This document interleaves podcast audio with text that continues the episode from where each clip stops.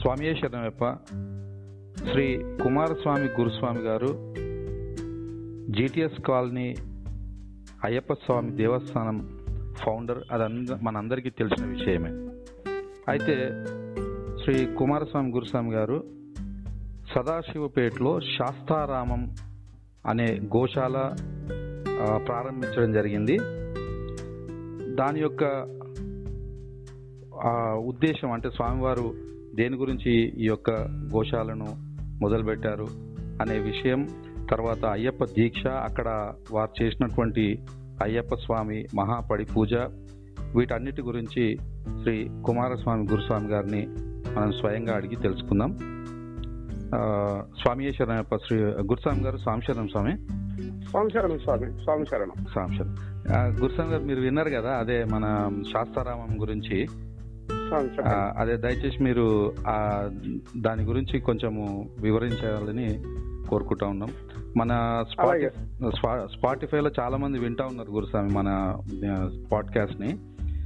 దాంట్లో already Shri Kumaraswamy Guruswamy talks అనేది ఒక సపరేట్ ఎపిసోడ్స్ ఉన్నాయి, దాంట్లోనే దీన్ని కూడా మనం కొనసాగిద్దాం. ఈరోజు ఈ శాస్తారామం గురించి ఈ రికార్డింగ్ మనం చేద్దాం స్వామి. చెప్పండి గురుస్వామి. స్వామిశరణం స్వామి. నేను గత 1979 నుంచి ఒక కన్యస్వామిగా ప్రారంభించిన నా అయ్యప్ప స్వామి దీక్ష ప్రస్థానము స్వామి 2021 వరకు, అంటే కోవిడ్ కంటే ముందు 1 సంవత్సరం ముందు వరకు నిరంతరంగా సాగింది స్వామి. అయ్యప్ప స్వామి దీక్ష నేను ప్రారంభించిన తర్వాత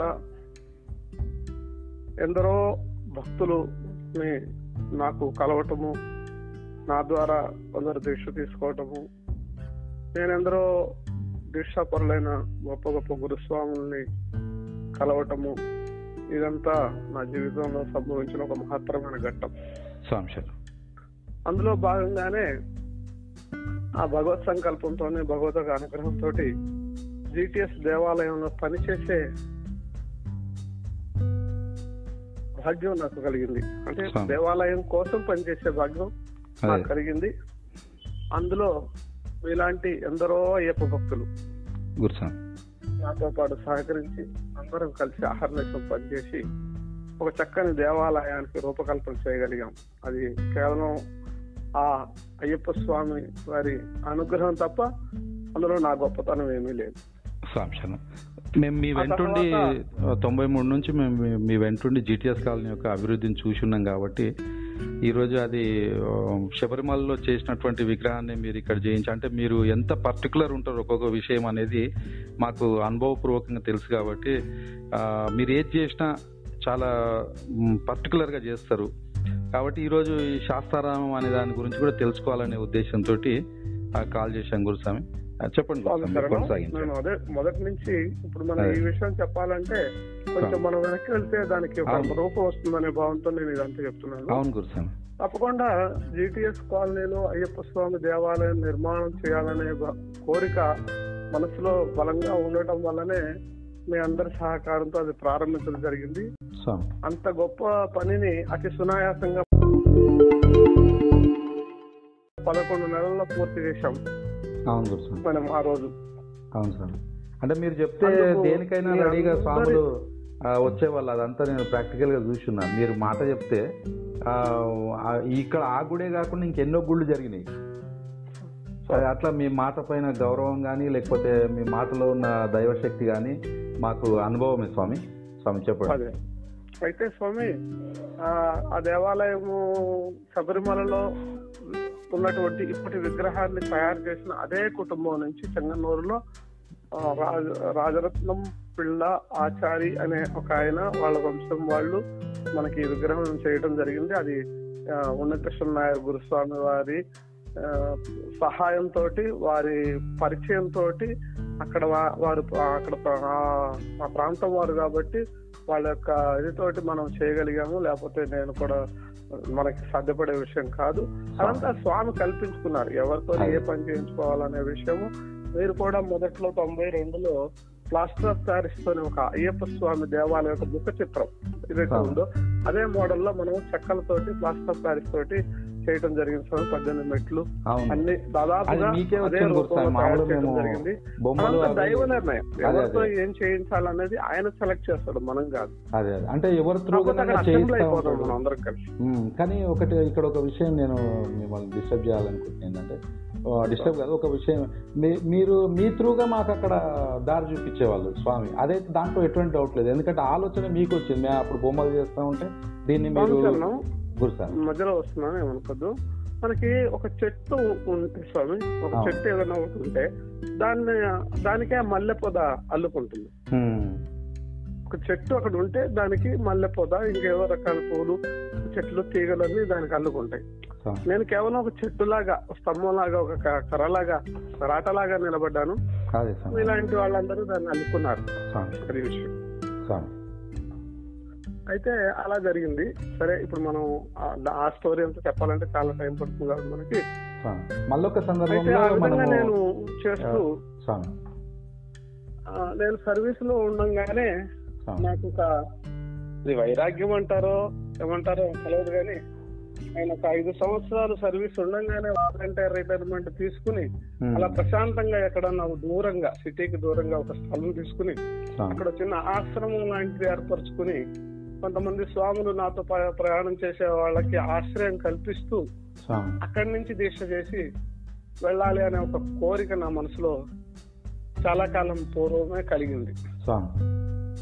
కానీ మా స్నేహితులు, తోటి ఉద్యోగస్తులు, నా శ్రేయోగులు అసలు అలా చేయొద్దు, మీరు సర్వీస్ పూర్తి చేసిన తర్వాత మాత్రమే అలాంటి పూనుకోండి, కానీ మీరు సర్వీస్ బ్రేక్ చేయొద్దు అని చెప్పేసి నాకు సలహా ఇవ్వటం వల్ల నేను రిటైర్మెంట్ వరకు ఆగాను. రిటైర్మెంట్ తర్వాత నాకు వచ్చిన ఆ బెనిఫిట్స్ లో కొంత ఇంటి అవసరాలకు వాడుకుని నేను అక్కడ ఒక 1 ఎకరం భూమి తీసుకోవడం జరిగింది. తీసుకున్న తర్వాత వెంటనే నేను అది ప్రారంభించలేకపోయాను, ఎందుకంటే ఇంకా కొన్ని కుటుంబ సమస్యలు ఉండటం వల్ల, కానీ సరైన ప్రోత్సాహం అప్పట్లో లభించకపోవడం వల్ల చేయలేదు. అది ఇప్పుడు స్వామి నేను గత 8 నెలల నుంచి, అంటే 2021 మార్చిలో నేను కేరళ నుంచి ఆవులను తీసుకొచ్చాను. కేరళ నుంచి తీసుకురావడానికి కారణం ఏంటంటే వెచ్చూర్ అనే ఒక బ్రీడ్ కేరళలో చాలా మనకు పుంగనూరు లాగా విశిష్టమైన బ్రీడ్. ఆ బ్రీడ్ ని తీసుకొచ్చి దాన్ని డెవలప్ చేసి మన ఏపీలో కూడా ఆ బ్రీడ్ ని డెవలప్ చేయాలనే ఉద్దేశంతో నేను అక్కడిని తీసుకొచ్చి ఒక గోశాలనే ముందు ప్రారంభించాను. గోశాల ప్రారంభించడంతో ఆశ్రమం అనుకున్నాను, తర్వాత ఆశ్రమం అని పెట్టేంత అర్హత, అంత పెద్ద శక్తి నాకు లేదేమో అని నేను గోశాల అని దాన్ని సంబోధిస్తున్నాను. శాస్తారామం అంటే ఇప్పుడు శాస్తావు అంటే ధర్మశాస్త్ర, అయ్యప్ప స్వామికి మరొక నామము ధర్మశాస్త్ర. శాస్తారామం అంటే శాస్తా వారు ఆరామం అన్నమాట, నివసించే శాస్తా వారి ఆరామము, అది కావాలనేది నా కోరిక. అందుకనే శాస్తారామం అనే నామకరణంతో నేను గోశాల అని పెట్టుకుని మొన్న డిసెంబర్ 22వ తారీఖు గోశాలని అంతకుముందే నిర్మించాను. అది ప్రారంభోత్సవం ఆ రోజు పెట్టి ఆ రోజు నుంచి శాస్తారామంగా ఆ ప్రాంతాన్ని పిలువబడాలనే ఉద్దేశంతో నేను అక్కడ శాస్తారామం గోశాల ప్రారంభోత్సవ పడి పూజా మహోత్సవం నిర్వహించాను స్వామి. అయ్యప్ప స్వాములు, నా తోటి సహచరులైన అయ్యప్ప స్వాములు, శిష్యులు అందరి సహకారంతో చాలా విశేషంగా ఆ పూజ ప్రారంభోత్సవము పడి పూజ మహోత్సవము నిర్వహించడం జరిగింది. ఇందులో మన ప్రాంతపు జిటిఎస్ కాలనీకి సంబంధించిన అనుబంధంగా ఉండే ప్రతి ఒక్క అయ్యప్ప భక్తుడు చాలా కృషి చేసి దీన్ని చేశారు. అయితే శాస్తారామం ఎందుకు మీరు ప్రారంభించారు, దానిలో వెనుక అంతర్యం ఏంటిది, మీరు అడుగుతున్నారు. శాస్తారామం అనే పేరు, నేను శాస్తా భక్తులుగా శాస్తాకి ఇది ఆరామం కావాలి ఆ ప్రాంతంలో అనే భావంతో అలా నామకరణం చేయడం జరిగింది. గోశాల, గోశాల ముందే చెప్పిన విధంగా మనకి మన జాతీయ పశువుల్ని, మన దేశీయ పశువుల్ని రాను రాను ఈ హెచ్ఎఫ్, జెర్సీ అలాంటి వాటికి ఎక్కువ పాలు దిగుబడి కోసం వాటిని చేస్తున్నారు. మన దేశీయ ఆవుల్ని నిర్లక్ష్యం చేస్తూ వచ్చారు మన వాళ్ళందరూ, మన పూర్వీకులందరూ అంతరించిపోయే పరిస్థితులు కూడా వచ్చినట్టున్నాయి చాలా మన దేశీయ ఆవులు. అవును, అందుకని చెప్పేసి దేశీయ ఆవుల్ని మళ్ళీ మనము పునరుత్పత్తి దిశగా నడిపించాలి. ఆ బ్రీడ్లు మన మన భారతదేశంలో పుట్టిన ఏ ఆవు అయినా మనకి దేశీయ ఆవులు కాబట్టి ఆ దేశీయ ఆవులు ప్రతి ఇంటికి ఒకటి ముందు ఉండేలాగా జరగాలి. ప్రతి రైతు ఇంటి ముందర ఒక ఆవు కానీ, ఒక ఎద్దు కానీ, ఒక దూడ కానీ కట్టేసబడి ఉండాలి. ఎందుకంటే ఆవు నుంచి ఆక్సిజన్, ఆవు ఆక్సిజన్ తీసుకుని ఆక్సిజన్ ఇస్తుందని అంటారు. ఆవు ఇంటి ముందర ఉంటే మహాలక్ష్మిగా భావిస్తారు. అలాంటి మన దేశీయ గోసంపదని నష్టపోకుండా అది అభివృద్ధి చెందాలి. ఆ విధంగా గ్రామాలలో అవేర్నెస్ కలగాలనే ఉద్దేశంతో ప్రత్యక్షంగా ఒక గ్రామంలో, సిటీలో పెడితే బాగుంటుంది, అందరికి అందుబాటులో ఉంటుందని మన స్నేహితులు అంటూ ఉంటారు. కానీ సిటీలో ఎన్నో గోశాలలు ఉన్నాయి, వాటిని సంరక్షించే వాళ్ళు కూడా ఎక్కువ మంది ఉన్నారు. కానీ అదే ఒక పల్లెటూరులో అయితే అందరికి అవేర్నెస్ రావాలంటే అది పల్లెటూరులో ఆ రైతుల మధ్యనే పెట్టాలి. ఆ రైతుల మధ్య పెట్టి వాళ్ళకి దాని గురించి తెలియచేయాలి. ఇప్పుడు అంత దూరం కూడా ఆ భావంతో మీరు పెట్టింది కూడా అంత దూరం ఏం లేదు కదా మనకు, జస్ట్ 60 కిలోమీటర్స్. ఇప్పటికే గొప్ప గొప్ప వాళ్ళు మన దేశీయ ఆవుల గురించి, సంపదల గురించి చెప్తూనే ఉన్నారు, చేస్తున్నారు, ఎన్నో సేవలు చేస్తున్నారు. వాళ్ళలో నేను ఒక చిన్న సేవ చేస్తూ ఈ విధంగా అవేర్నెస్ తీసుకురావాలనే భావంతో ఈ గోశాల ప్రారంభించడం జరిగింది స్వామి. ఎందుకంటే మన భూమి మీద నడయాడినప్పుడే మన మనుగడ, మనుషుల మనుగడ కూడా ఉంటుంది. లేదా భూమిలో సారం తగ్గిపోయి నిస్సారం అయిపోతుంది భూమి. అందుకని ఈ గో సంతతిని, గో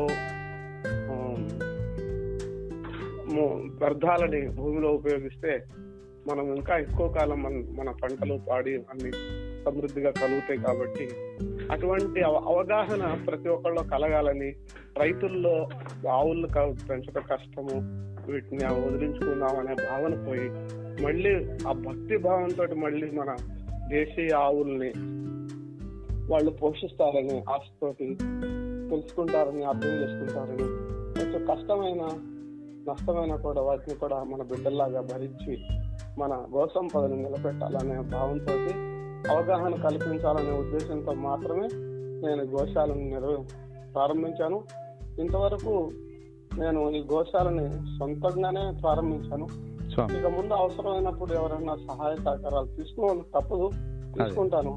అదేవిధంగా ఈ వచ్చే గోసంపదను, పెరిగే గోసంపదని రైతులకి కానీ ఎవరికన్నా నమ్మకంగా బయట కోతకి అమ్మము అని మాట ఇచ్చే వాళ్ళకి ఒక్కొక్క గోవును కూడా ఈ గోశాల నుంచి దానంగా ఇవ్వాలనే భావం అలా ఉంది. ప్రస్తుతం ఇప్పుడు ప్రారంభం కాబట్టి ఇంకా ఉత్పత్తి లేదు.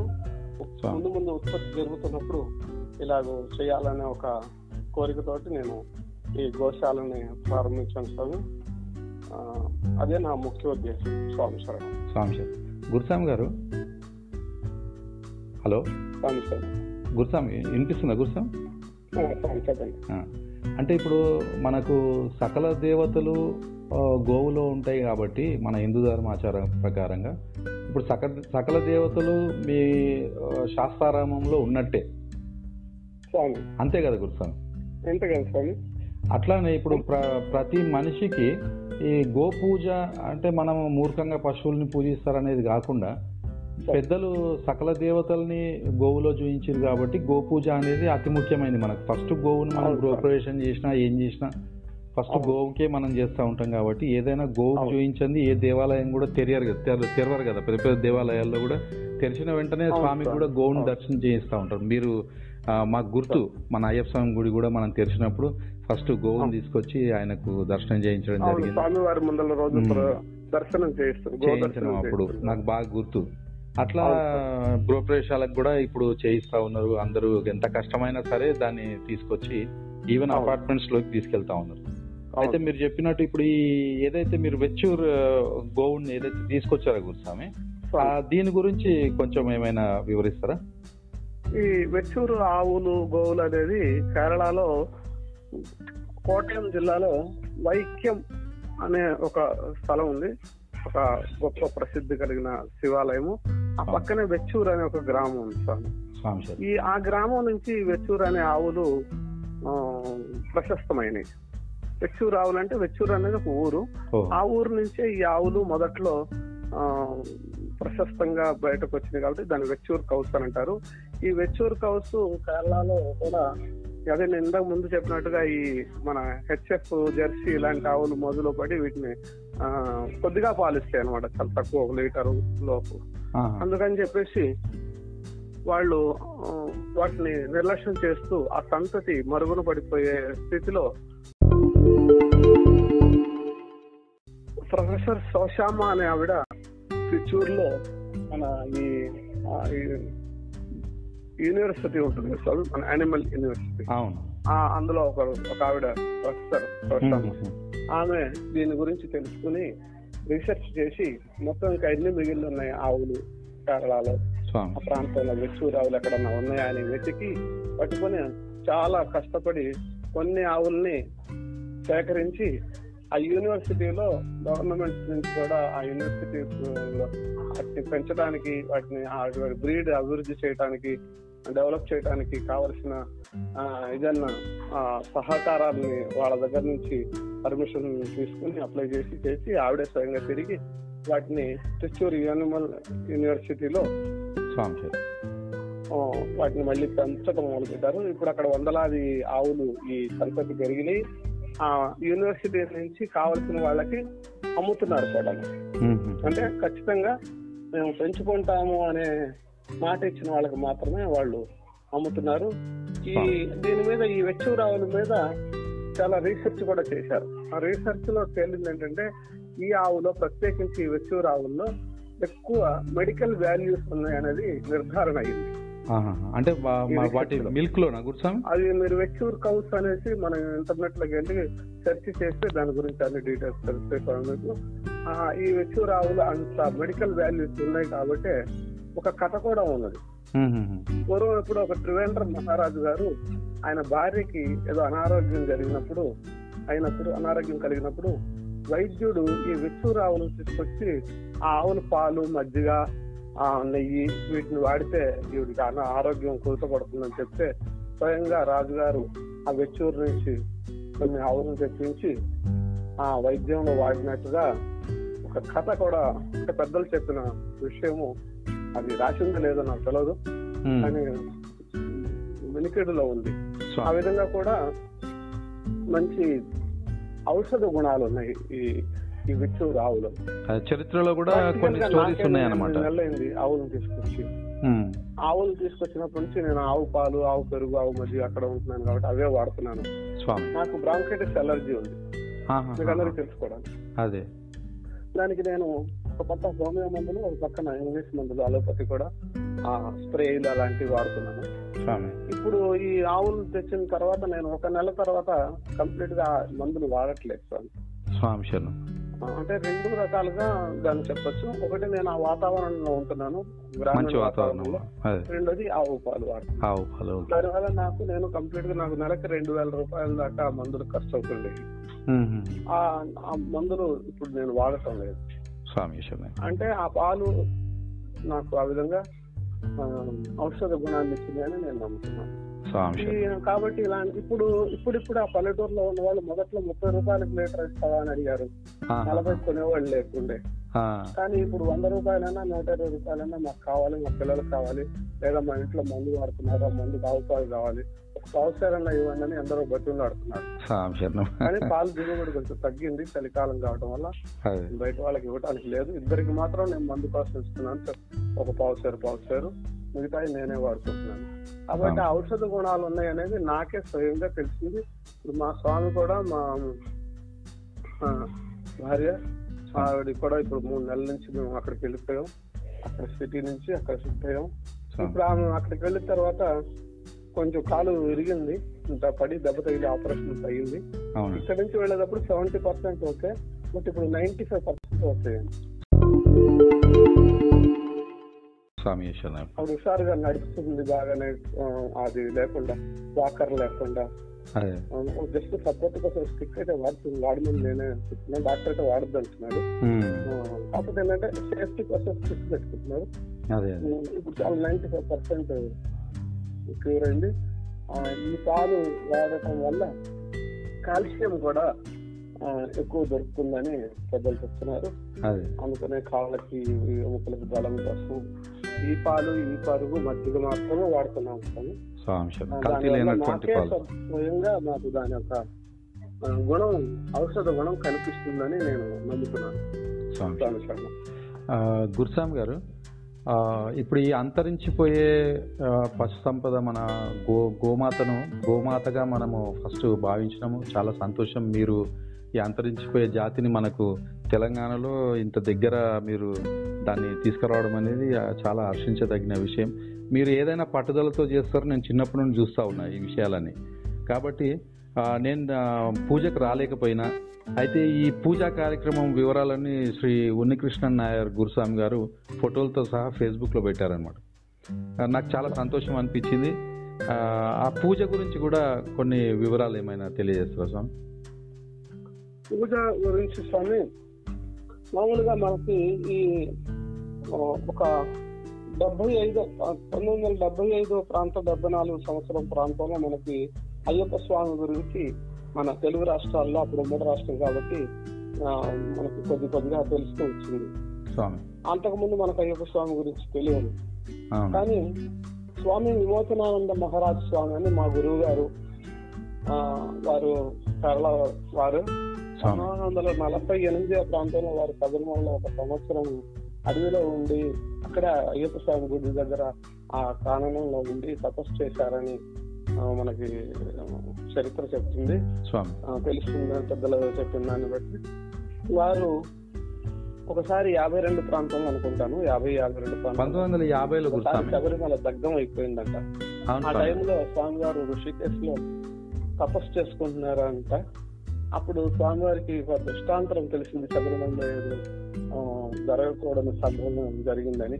వెంటనే వారు అక్కడి నుంచి తపస్సు చాలించుకుని శబరిమలకి పయనమయ్యి అక్కడ వెళ్ళి చూసి ఇలా తెలుసుకుని అక్కడ అప్పట్లో శ్రీ చిత్ర తిరునాళ్ళని వారు టొండ మహారాజు గారు ఉన్నారట, వారి ద్వారా మళ్ళీ దాన్ని కట్టుకుని కలిసి పునర్నిర్మాణానికి కావాల్సిన ఏర్పాట్లను చేయించారని చెప్తుంటారు. అప్పుడు ఆయన ఒక పత్రికా ప్రకటన ద్వారా ఒక ప్రకటన చేశారు. అది నాస్తికుల మతవాదుల ఎవరు చేశారనేది రూఢిగా తెలవదు, కానీ ఎవరో హిందూ వ్యతిరేకస్తులు ఈ శబరిమలని నాశనం చేయాలని దహనం చేయడం జరిగిందని చెప్తుంటారు. అప్పుడు ఆయన ఒక ప్రకటన చేశారు, ఒక్క శబరిమలను తగలబెడితే ఏమవుతుంది, నేను ఊరూరా అయ్యప్ప స్వామి దేవాలయం వెలిసేలాగే చేస్తానని ఆయన స్వయంగా పని కట్టుకుని మెడ్రాస్ లో, కరుపత్తూరు, కాశీలో, శ్రీరంగంలో, తర్వాత విజయవాడ గొల్లపూడిలో, మా ఊరు పాలవంచలో, ఈ విధంగా ప్రతి చోట అక్కడ ఉన్నటువంటి అయ్యప్ప భక్తుల్ని కొంతగా. విజయవాడలో అయితే మొదటగా ఎల్లి రామ్మోహన్ రావు గారు, రాధా గారు అనే ప్రముఖులను కలుసుకుని వారికి అయ్యప్ప స్వామి చరిత్ర చెప్పి వారికి వారితో మాల వేయించి దీక్ష చేయించి స్వయంగా స్వామివారి శబరిమలకి తీసుకెళ్లి వాళ్ళని దర్శనం చేయించి వచ్చారు. వచ్చిన వెంటనే వాళ్ళు గొల్లపూడి ధర్మశాస్త్ర దేవాలయం నిర్మాణాన్ని శ్రీకారం చుట్టారు.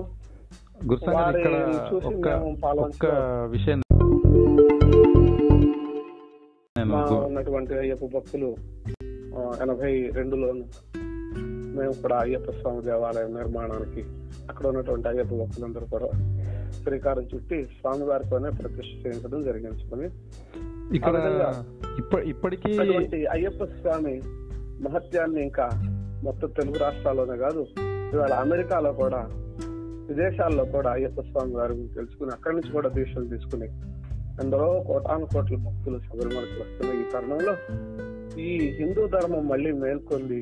హిందువులందరూ కుల జాతి నేత కుల జాతి మత భేదం లేని ఒక పూజ అయ్యప్ప పూజ. ఇక్కడ కులంతో సంబంధం లేదు, మతంతో సంబంధం, అందరూ సమానం అనేది అయ్యప్ప స్వామి తత్వం. ఆ విధంగా హిందువులందరూ కులమత భేదాలు లేకుండా ఏకమైపోతున్నారని ఈర్ష్యతోటి మన దుష్ట శక్తులు శబరిమలలో దాడి చేశారు. ఆ దాడి ఫలితంగానే 3 సంవత్సరాల క్రితం మహిళలకి ప్రవేశం లేదు అక్కడని చెప్పేసి వివక్షత చూపుతున్నారని చెప్పేసి ఒక కారణాన్ని, లేని కారణాన్ని సృష్టించి కోర్టులు వెళ్ళి అక్కడ ఉన్న కమ్యూనిస్ట్ గవర్నమెంట్ కూడా దానికి సపోర్ట్ గా నిలబడి శబరిమలలో నాటి పవిత్రతని పాడు చేయాలని కోర్టుల దాకా వెళ్ళి చేశారు.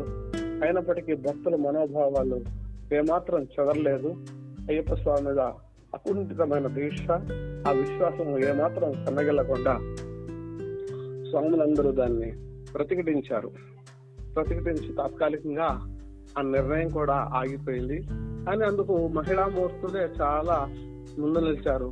మహిళలే స్వచ్ఛందంగా కేరళలో ఉన్నటువంటి మహిళలు మేము 50 సంవత్సరాలు దాటిన తర్వాతే శబరిమలకి వెళ్తాము, ఏమంటారు వెయిట్ సమయం ఉంది కదా వాడు, ఏమంటారు అదే మేము వేచి ఉంటాము కానీ వ్యతిరేకంగా చెయ్యము, 50 సంవత్సరాల తర్వాత మాత్రమే మేము శబరిమలకి వెళ్తాం, అప్పటి వరకు వేచి ఉంటామని వాళ్లే ప్రకటించి స్వామి చిదానందపురి అనే ఒక స్వామివారు కాలికట్ నుంచి ఒక పిలుపునిచ్చారు.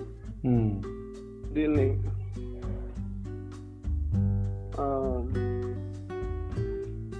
ఒక పిలుపునిచ్చారు ఏమనంటే ఒక మానవహారాన్ని తయారు చేయండి, మహిళలకు పిలుపునిచ్చారు ముఖ్యంగా.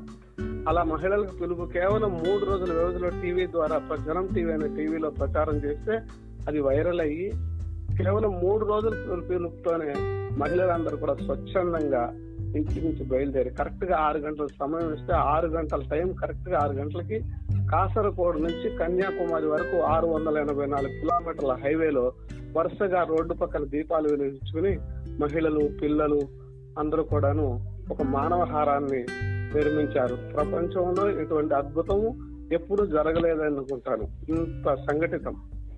ఆ తర్వాత శబరిమలకి చేసిన వాళ్ళు చేసిన దుష్ట ప్రయోగం వల్ల శబరిమల కేరళలో 3 సంవత్సరాలు వరుసగా వరదలు వచ్చినాయి స్వామివారికి వ్యతిరేకంగా. అక్కడ గవర్నమెంట్ నే షేక్ చేసింది అయ్యప్ప స్వామి శక్తి. మీరు అయ్యప్ప స్వామి యొక్క మహిమ వాళ్ళు ఎంత తగ్గించాలనుకున్నా కూడా కోటాను కోట్ల జనం అయ్యప్ప భక్తులు ఈవేళ రోజు రోజుకి పెరిగిపోతూనే ఉన్నారు. దీని మీద ఎలా దెబ్బతీయాలని కొంతమంది దుష్ట శక్తులు ఈ విధంగా ప్రచారాలు చేస్తూ వ్యతిరేకంగా మాట్లాడుతుంటే దాన్ని ఖండించవలసిన అవసరం ప్రతి ఒక్క హిందూ భక్తుడికి, ప్రతి ఒక్క హిందువుకి, అయ్యప్ప భక్తులు ఉన్న కుటుంబస్తులకే కాదు, హిందువుగా పుట్టిన ప్రతి ఒక్కడు కూడా దీన్ని వ్యతిరేకించాలి, ప్రతిఘటించాలి, నిరసన తెలియజేయాలి. ధర్మ రక్షతి రక్షిత, ధర్మాన్ని మనం రక్షించవలసిన బాధ్యత ప్రతి హిందువు మీద ఉంది. కాబట్టి అందరూ మీ గళాన్ని నిరసన తెలియజేయాలని నేను కోరుతున్నాను. తప్పకుండా గురుస్వామి గారు. అయితే ఇప్పుడు మీరు చెప్పిన దాంట్లో ఒకదాని తర్వాత ఒకటి దాడి ఏదో విధంగా హిందూ ధర్మం అంటే మన పూజ గురించి మీరు చెప్తూ హిందూ బంధువులందరూ కూడా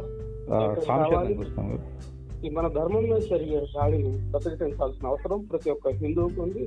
అంతేకాకుండా వాళ్ళు ఎంత ఆపాలని చూస్తే అంత అయ్యప్ప భక్తులు పెరుగుతారు. రేపటి రోజున ప్రతి ఇంటికి కూడా ఒక అయ్యప్ప భక్తుడు రావాలి. స్వామి విమోచనానంద మహారాజ్ చెప్తారు అయ్యప్ప భక్తుల్ని ఉద్దేశించి, అయ్యప్ప భక్తులు అంటే సైనికులు అని నిర్వచించేవారు వారు, సైనికులు. ఎందుకంటే క్రమశిక్షణకి మారు పేరు అయ్యప్ప భక్తులు. వాళ్ళకి కమాండరు గురుస్వామి.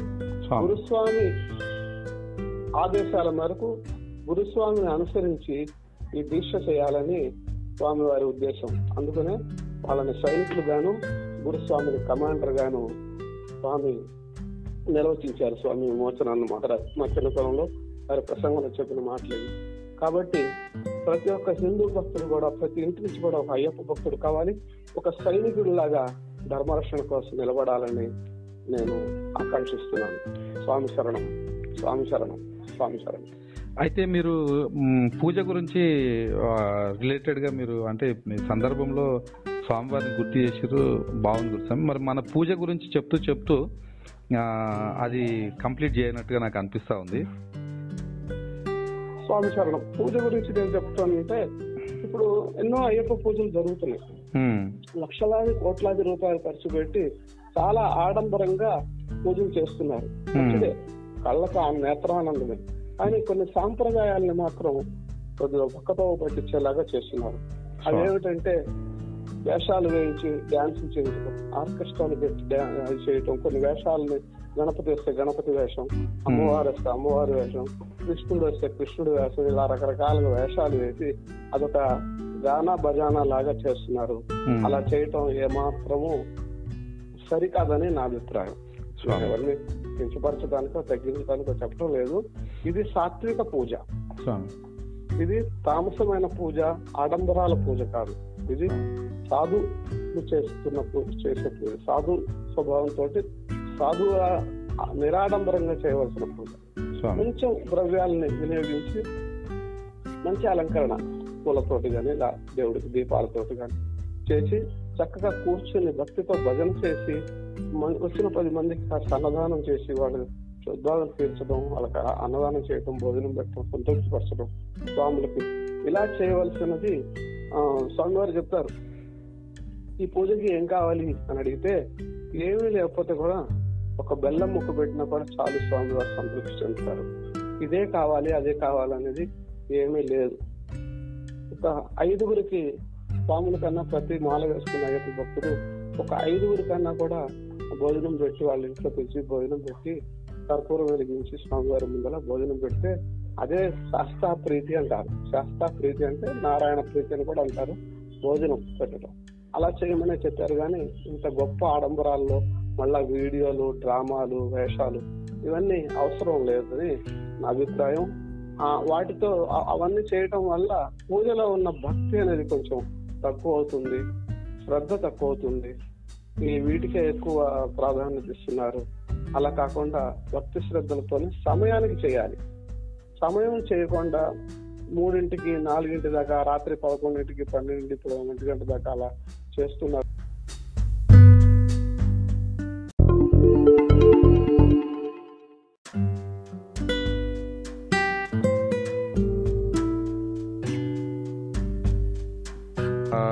స్వామిచరణం గురుస్వామి గారు, ఈ శాస్తారామంలో జరిగిన పూజా విధానము, అక్కడ దాని యొక్క విశేషము, వీటి గురించి కొద్దిగా తెలియజేయాలి స్వామి. స్వామి శరణం. ఈ శాస్తారామంలో నేను జరిపించినటువంటి పూజా విధానము కేరళలో అతి పురాతన విధానం అని చెప్పవచ్చు.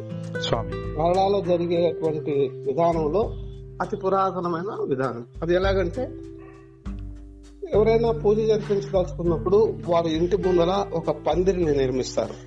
స్వామి ఆ పందిరి యొక్క కొలతలు 7.5 కోలు అని అంటారు, 7.5 కోలు అంటారు. అంటే ఒక కోలు అంటే సుమారు 1.5 అడుగులు అని అనుకుంటారు. అంటే 16.5 అడుగులు వస్తుంది మనకి సంవత్సరంగా. స్వామి అలాంటి ఒక పందిరి నిర్మించి వాటి మీద పచ్చటి ఆకులు ఖర్చు, కొబ్బరి ఆకులు, కేరళలో కొబ్బరి ఆకులు ఎక్కువగా దొరుకుతాయి కాబట్టి కొబ్బరి ఆకులు అలంకారం చేసి అడుగు భాగంలో పందిరి పైన, పైన ఆకులు కింద, ఆ విధంగా అలంకారం చేసి రావి ఆకులు, మామిడి ఆకులు, కొబ్బరి మువ్వలు, తర్వాత అరటి పళ్ళు, అలాంటి వాటిని అలంకారం చేసి దానికి చుట్టూ అది 9 గదుల్లాగా ఆ పైన కర్రలు కానీ కింద కానీ దాన్ని తయారు చేస్తారు. ఆ పందిరి నిర్మాణం చేసే విధానం అది శ్రీ ముందు కృష్ణ నాయర్ గురుస్వామి వారి ఆధ్వర్యంలో వారి యొక్క పరిజ్ఞానంతో ఆ విధంగా చేయడం జరిగింది. ఆ ఏర్పాటంతా వారే చూసుకున్నారు. నాకు దాని గురించి బాగా తెలియదు, అయినప్పటికీ కూడా వారి ద్వారా నేను తెలుసుకున్నది అవి. అందులో కొన్ని దేవత సంకల్పం అన్నమాట. అది అక్కడ మాళిగపురము, వావరస్వామి, కరపస్వామి, కడతస్వామి, కుడుంబారమల, ఇట్లా అని కొన్ని శబరిమలలో ఉన్నటువంటి కొన్ని వన దేవతల్ని అక్కడ స్థాపించి ప్రతిష్ఠించి వాటిని ఆహ్వానం చేసి అక్కడ పూజ చేయడం జరుగుతుంది అనమాట. అది కేరళ తాంత్రిక విధానంలో జరపడం జరిగింది. పూర్వకాలంలో గురుస్వాములే ఆ పూజను చేసేవారని నేను విన్నాను. అంతటి గురుస్వాములు నాకు తెలిసి ఇప్పుడు బహుశా ఉండకపోవచ్చు. ఎక్కడైనా కేరళలో ఒక ప్రాంతంలో ఎక్కడైనా అక్కడెక్కడ ఉంటే ఉండొచ్చు, కానీ అందరు గురుస్వాములకి ఆ విధానం తెలవదు. కాబట్టి మనము శ్రీ ఉన్నికృష్ణ నంబూదిరి గారు బొల్లారం నుంచి వారు తాంత్రిక విధానంలో పూజలు, పడి పూజలు అవి చేస్తుంటారు, ప్రతిష్టలు అవి చేస్తుంటారు. ఆయన మంచి మంచి మంచి పూజా విధానం చేస్తున్నటువంటి ఆచార్యులు. వారితో మనము చేయించడం జరిగింది స్వామి. అందులో ఒక పర అనే ఒక వస్తువు ఉంటుంది. అంటే మనము కొలుస్తానికి వాడతాం కదా, అడ్డ, కొంచెము అలా అంటాం. అలాంటి ఒక వస్తువు పర అని అంటారు కేరళలో. దానిలో ధాన్యాన్ని కొలవడం జరిగింది. అందులో నింపాలి. నింపితే అది మనకి కలశం లాంటిది అనమాట. అంటే ధనము ధాన్యము సమృద్ధిగా ఉండాలని మనం అలా నింపడం జరుగుతుంది అనమాట. కాబట్టి అలాంటి పర అనే దాన్ని నింపి మనం కొబ్బరి కాయ పెడతాం కలశంలో. అక్కడ కొబ్బరి పువ్వులు పెట్టాం. మనము కొబ్బరి కలశం మీద నీళ్లు గానీ ధాన్యం గానీ పోసి ఒక కొబ్బరి కాయను పెడతాం కలశం లాగా పూజ ముందు. పూజా కలశం అదే సంకల్పం, అదే మనస్సు, అదే భావం, అదే. కాకపోతే అంటే అక్కడ ఈ మరకం లాంటి దాంట్లో, మన అడ్డ లాంటి దాంట్లో గుడ్లతో నింపి అందులో కొబ్బరి పువ్వు పెడతాం. కొబ్బరి కాయకు బదులు కొబ్బరి పువ్వును పెడతాం. అది ఒక విధానం అనమాట. ఇది పూర్తిగా కేరళలో జరిగేటువంటి పురాతన గురుస్వాములు చేసినటువంటి విధానంలో ఈ పూజ జరపడం జరిగింది స్వామి. అది అక్కడ పల్లెటూరు వాతావరణం కాబట్టి, అక్కడ ప్రశాంతతగా ఉంది కాబట్టి ఆ విధంగానే. ఇప్పుడు సిటీలో అంటే మనకి రోడ్ల మీద అలాంటిది నిర్మించే అవకాశం కొంచెం తక్కువగా ఉంటుంది. అక్కడ ఆ వాతావరణానికి తగ్గట్టుగా అలా చేయాలని ఉన్నికృష్ణ గురుస్వామి గారి సూచన మేరకు అలా చేయడం జరిగింది స్వామి. స్వామి శరణమయ్యప్ప. గురుస్వామి గారు, చాలా సంతోషం. ఈ మీ యొక్క ఉద్దేశం ఏదైతే సదుద్దేశంతో ఈ యొక్క శాస్తారామం గోశాలను ప్రారంభించి తొందరలోనే నాకు కూడా అయ్యప్ప స్వామి గోశాల సందర్శించే భాగ్యాన్ని కలిగిస్తాడని నేను భావిస్తా ఉన్నా. ఇట్లానే ఇంకా చాలా విషయాలు మీ దగ్గర నుంచి నేను ఇంకొక విషయం చెప్పి ముగిస్తాను. చెప్పండి గురుస్వామి. స్వామి, ఈ శాస్తారామంలో అయ్యప్ప స్వామికి ఆరామము అనే భావంతో శాస్తాకి ఆరామం, శాస్తారామం అంటే స్వామి అక్కడ ఆరామంలో నివసిస్తారు, అక్కడ ఉంటారు అనే భావంతో నేను అది ఆ నామం పెట్టడం, అది ప్రారంభించడం జరిగింది. అక్కడ ఇంకో విశేషం ఉన్నది. శాస్తాకి, అయ్యప్ప స్వామికి, దత్తాత్రేయ స్వామికి మీరు కథలోకి వెళ్తే, దత్తాత్రేయుడు, లీలాదేవి, మహిషి సంహారము అనే కథలోకి వెళ్తే, ఆ ఈ అయ్యప్ప స్వామికి, శాస్తావుకి, దత్తాత్రేయ స్వామికి కూడా కొంచెం సంబంధం ఉన్నట్టుగా మనకి తెలుస్తుంది గ్రంథాల ద్వారా. అయితే నేను, మీరు కూడా నాతో పాటు వచ్చినట్టున్నారు బాణగాపురం. గత 10 సంవత్సరాల నుంచి నేను, గణేష్ స్వామి, సత్యనారాయణ స్వామి, మీరు కూడా వచ్చినట్టుగా నాకు గుర్తు. వచ్చాను స్వామి ఒకసారి వచ్చినట్టు మా ఫ్యామిలీతో. ఇలాగూ మేము బాణగాపురం 10 సంవత్సరాల నుంచి అప్పుడప్పుడు వీళ్ళని బట్టి యాత్ర చేస్తుండేవాళ్ళం. అప్పట్లో నాకు దత్తాత్రేయ స్వామి యొక్క భావము బాగా మనసులో ఉంటూ వచ్చింది. ఇప్పుడు నేను ఈ తోట పెడుతున్నాం, మామిడి తోట పెట్టాము. అక్కడ కొద్ది స్థలం తీసుకుని ఆ తోట పెట్టినప్పుడు దత్తాత్రేయ స్వామికి చిహ్నంగా సంకల్పంతో నేను అక్కడ ఒక ఔదుంబర వృక్షం, అంటే మనం మేడి చెట్టు అంటాం. దత్తాత్రేయ స్వామికి ఔదుంబర వృక్షము చాలా విశేషమైనది. ఆ వృక్షాన్ని మొదటి వృక్షంగా అక్కడ నాటాలని నా మనసులో ఒక సంకల్పం కలిగింది ఈ మామిడి తోట పెట్టేటప్పుడు. వెంటనే నేను ఈ మేడి చెట్టు కోసం వెతకటం మొదలు పెట్టాను. అలా ఉన్నప్పుడు నాకు జేఎన్టీ దగ్గర ఒక నర్సరీలో ఒక మొక్క దొరికింది. మొక్క కనిపించింది. వెంటనే నేను దాన్ని తీసుకుని మొదటి చెట్టుగా నేను ఆ గేటు పక్కనే ద్వారం, ముఖద్వారం దగ్గర తోటలోకి నేను పక్కన నాటడం జరిగింది నా స్వహస్తాలతో. అది నా సంకల్ప బలము, ఆ దత్తాత్రేయ స్వామి అనుగ్రహము నాకు తెలియదు, కానీ ఆ చెట్టు ఒక విశేషంగా పెరిగింది అక్కడ. ఏంటి విశేషం అంటే, ఆ చెట్టు భూమి నుంచి కేవలం ఒక్క అడుగు మాత్రమే ఆ స్తంభం ఉంటుంది, దాని యొక్క మొదలు. ఆ తర్వాత 5 కొమ్మలు బ్రాంచెస్ వస్తాయి చుట్టూ స్వామి, తర్వాత మళ్ళీ 5 కొమ్మలు ఒక బ్రాంచెస్, అవి 4 కొమ్మలు వచ్చి మధ్యలో ఒక కొమ్మలా వచ్చి ఒక జస్ట్ లైక్ లోటస్ లాగా తామర పువ్వు లాగా అది వచ్చింది, మీకు ఆ ఫోటోల్లో చూడొచ్చు. ఆ విధంగా అది కొంచెము డిఫరెంట్ గా అక్కడ పెరిగింది. అది ఆ దత్త సంకల్పము దత్తాత్రేయుని వారి అనుగ్రహంతోనే ఆ విధంగా జరిగింది. ఫ్యూచర్ లో అదొక మంచి దత్తక్షేత్రం కూడా అవుతుందని నేను భావిస్తున్నాను. దానికి కొన్ని దృష్టాంతరాలు కూడా అప్పుడప్పుడు కనిపిస్తున్నాయి. ఎందుకంటే మొన్న దత్త జయంతికి ఒక రోజు ముందు సాయంత్రం 5:30 గంటలు 6 గంటలు చీకటి పడుతున్న వేళ నేను ఆ చెట్టు కింద, పక్కనే బాదం చెట్టు ఉంది, ఆ చెట్టు కింద ఇలా నిలబడి ఉన్నాను ఊరికే. మా దగ్గర ఆవు గోశాలలో చూసి అతను పాలు పెడుతున్నాడు. ఆ టైంలో ఉన్నట్టుండి ఒక చక్కటి సాంబ్రాణి వాసన వచ్చింది స్వామి. 2 నిమిషాలు, కొన్ని సెకండ్స్ గమ్మున సాంబ్రాణి వాసన వచ్చింది. ఎక్కడ వెలిగించలేదు మనం స్వామి. అప్పుడు నేను అతన్ని అడిగాను, అతన్ని ఆవును చూశాను, బాబు నీకు వాసన వచ్చిందా అన్న. నేను నాకేం రాలేదు స్వామి అని. ఏం రాలేదా, సాంబ్రాణి వాసన రాలేదా అన్న. ఏమో నాకేం రాలేదు కానీ ఎవరైనా వేసి ఉండొచ్చు అన్నారు. వేసి ఉండటానికి అక్కడ 1.5 కిలోమీటర్ దూరంలో ఊరు, 1.5 నుంచి 2 కిలోమీటర్స్ దూరం ఉంటుంది సార్ ఊరు. చుట్టూ పత్తి చేలు కూడా ఉన్నాయి.